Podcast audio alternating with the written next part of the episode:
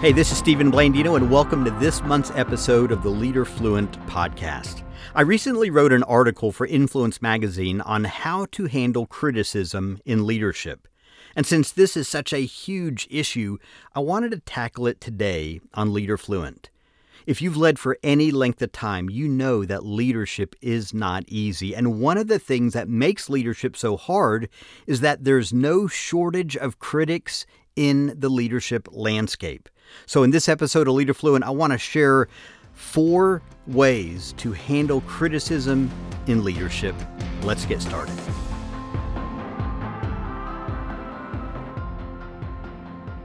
You don't have to be in leadership for long to realize that criticism comes with the territory. People have opinions, and they're not afraid to share them. And we live in a time in history right now when it's easier than ever to share your opinions and to get an audience.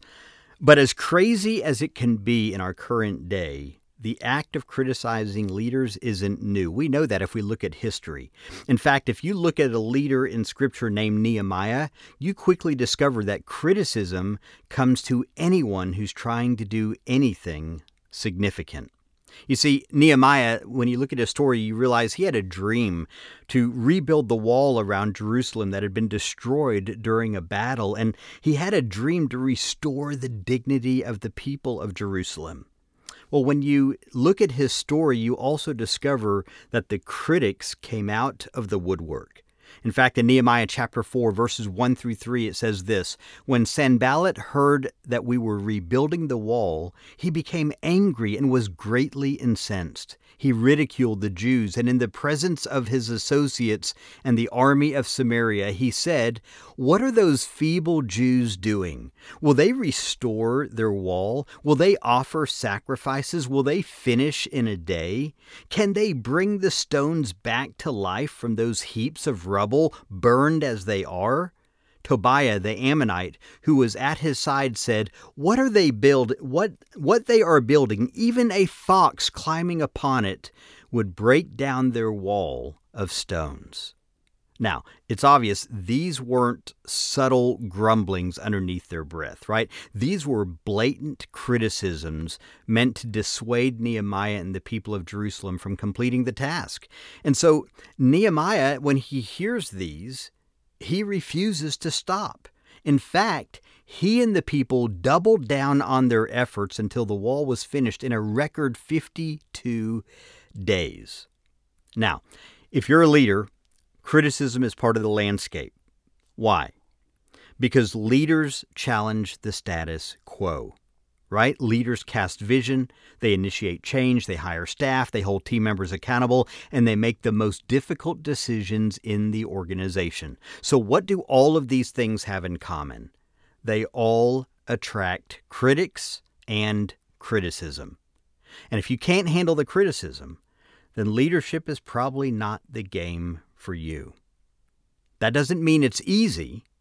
It just means that it's the reality of leading. So, if you're a leader, let me ask you what critiques are your critics lobbing onto your leadership, your organization, or the ministry that God has entrusted to you?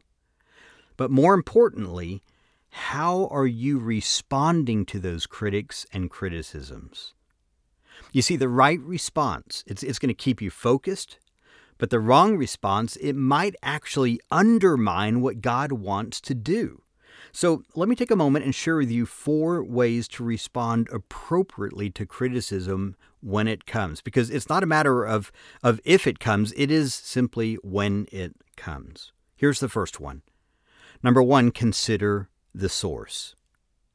You see, everybody has an opinion, but that doesn't mean you need to give every opinion equal weight.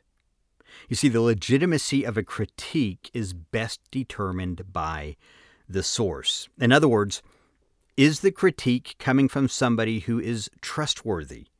And furthermore, is the critique coming from someone who genuinely cares about you and the success of the organization? In the story of Nehemiah, Sanballat and, and Tobiah were neither trustworthy nor interested in Nehemiah or Jerusalem's success. In fact, it was quite the opposite. When you read their, their the story all through chapter 6 of Nehemiah, you discover that they schemed to harm Nehemiah. They were relentless in their efforts to distract him.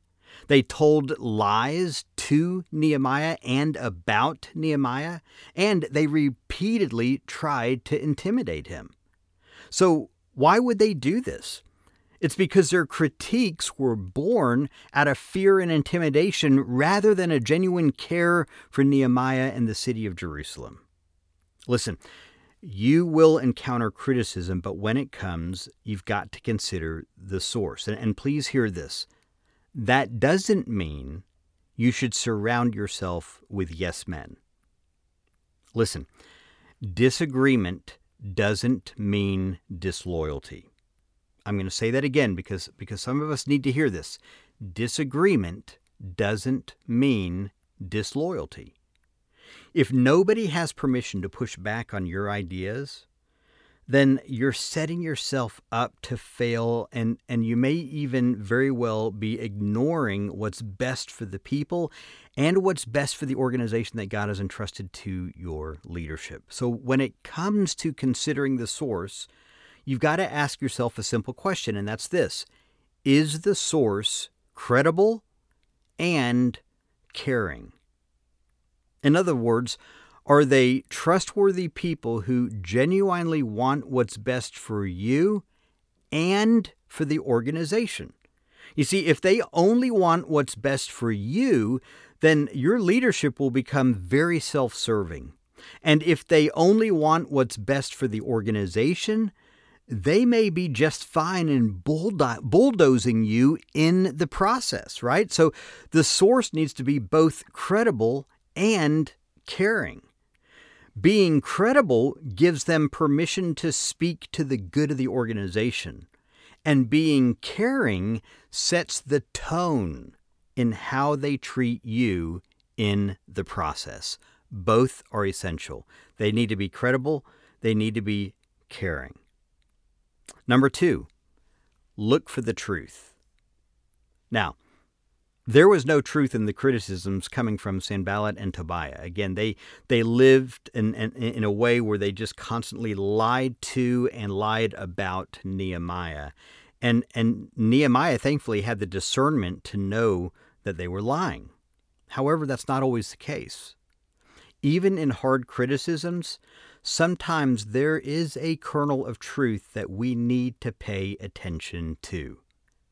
I know several years ago I, I, was listening to an episode of Carey Nieuwhof's podcast, and he was interviewing Scott Sauls, who's a, a pastor from Nashville who once worked with author and pastor Tim Keller. And in the interview, Scott Sauls shared a powerful response that Tim Keller had toward criticism. Scott Sauls said this He said, In a dozen false things said about him, he would search for a kernel of truth that he could repent of because every opportunity for repentance is an opportunity to draw closer to Jesus. Think about those words. What a powerful, powerful practice. When Keller found the kernel of truth, what was he doing? He, he would take it and he would humbly admit it, pray over it, and repent of it. And, and I want you to notice what Sauls didn't say he, he, he didn't say that that that he searched for a kernel of truth that he could agree with. No, he searched for a kernel of truth that he could repent of. You see, truth sets us free. And Tim Keller was determined to embrace the truth even when it hurt. And I would argue that that's just one more reason why Tim Keller was able to finish his race well. He lived with a posture of humility that helped him lean into truth even when it was hard to embrace. So, what about you? Do you take time to mine for the kernel of truth in the criticisms that come your way? Not only will this practice help you find the truth, but it will keep you humble and pliable to the work of Jesus in your life. And listen, if you can't look for the kernel of truth, there is probably something that you have latched onto that is becoming the filter through which you see all of life. And if you're not careful, that filter will simply be that everybody is against me, and you won't be able to receive truth when it is spoken to you. Here's the third way to handle criticism in leadership, and that's this. Number three, control your response. Now, nobody likes criticism. In fact, not only do we not like criticism, but we often have a visceral response to it that's equally critical. Think about it. Harsher criticism is often how we repay our critics. Let me take it one step further. I would suggest that in our culture today, our actions are important, but our reactions are equally important and in some cases even more important. You see, when criticism comes, our knee jerk reaction is usually to get defensive, but you can't search for truth if you're swinging a sword. You have to control your response. Why is that?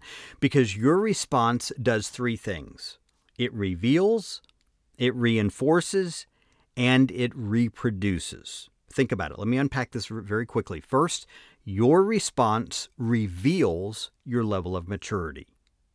Calm demeanors are more mature than rash reactions. Second, your response reinforces the truth. So if somebody criticizes you for always being defensive and then you respond in a defensive manner, the truth has been reinforced by your response. And third, your response reproduces patterns of behavior in your life. In other words, how you respond to criticism will make the situation better or worse. So, simply put, your response is going to either reproduce bad behavior or it will reproduce good behavior. Which pattern is showing up over and over and over? So control your response. Okay, let me wrap up with one last key to handle criticism and leadership, and that is number four protect your heart. Protect your heart. Jesus made it clear that the condition of the heart is paramount. Leadership is difficult and it's demanding, and, and if a leader doesn't protect his or her heart, the fallout is destructive on multiple fronts. So, if you're going to protect your heart, I would encourage you to do two things. First, you must engage in spiritual habits such as prayer and worship and confession and Bible study. You see, these spiritual practices, they are the habits that keep the soil of your heart tilled and fertile for the work of God's Spirit.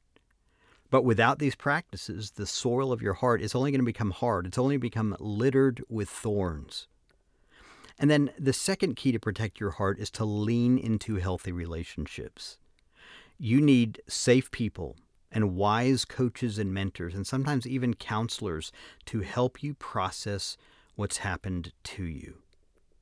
When you take these steps, when you engage in spiritual habits and you lean into healthy relationships, you are taking the steps to remain spiritually and emotionally whole. Now, what's the alternative? Well, the alternative is that you're not proactive about protecting your heart, and when that happens, criticism turns into cynicism. In other words, you'll become bitter, untrusting, angry, and even resentful. And if I had to guess, that's not really the kind of person you want to become. I know it's not the kind of person I want to become, but I also know that that is the direction we will naturally drift toward if we don't protect our hearts. So let me ask you what kind of criticism are you facing right now?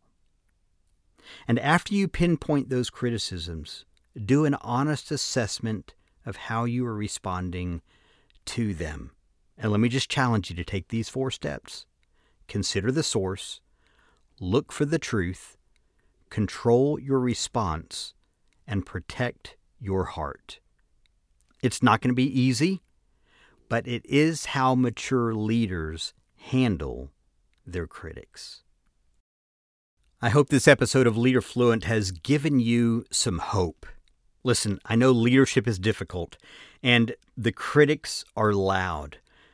One look at social media really makes that clear, doesn't it? And yet, I, I, want you to know that I believe that you can handle the critics and the criticism wisely, and these four steps will help you do just that. Listen, don't give up. Don't quit. Don't let the critics talk you out of your calling.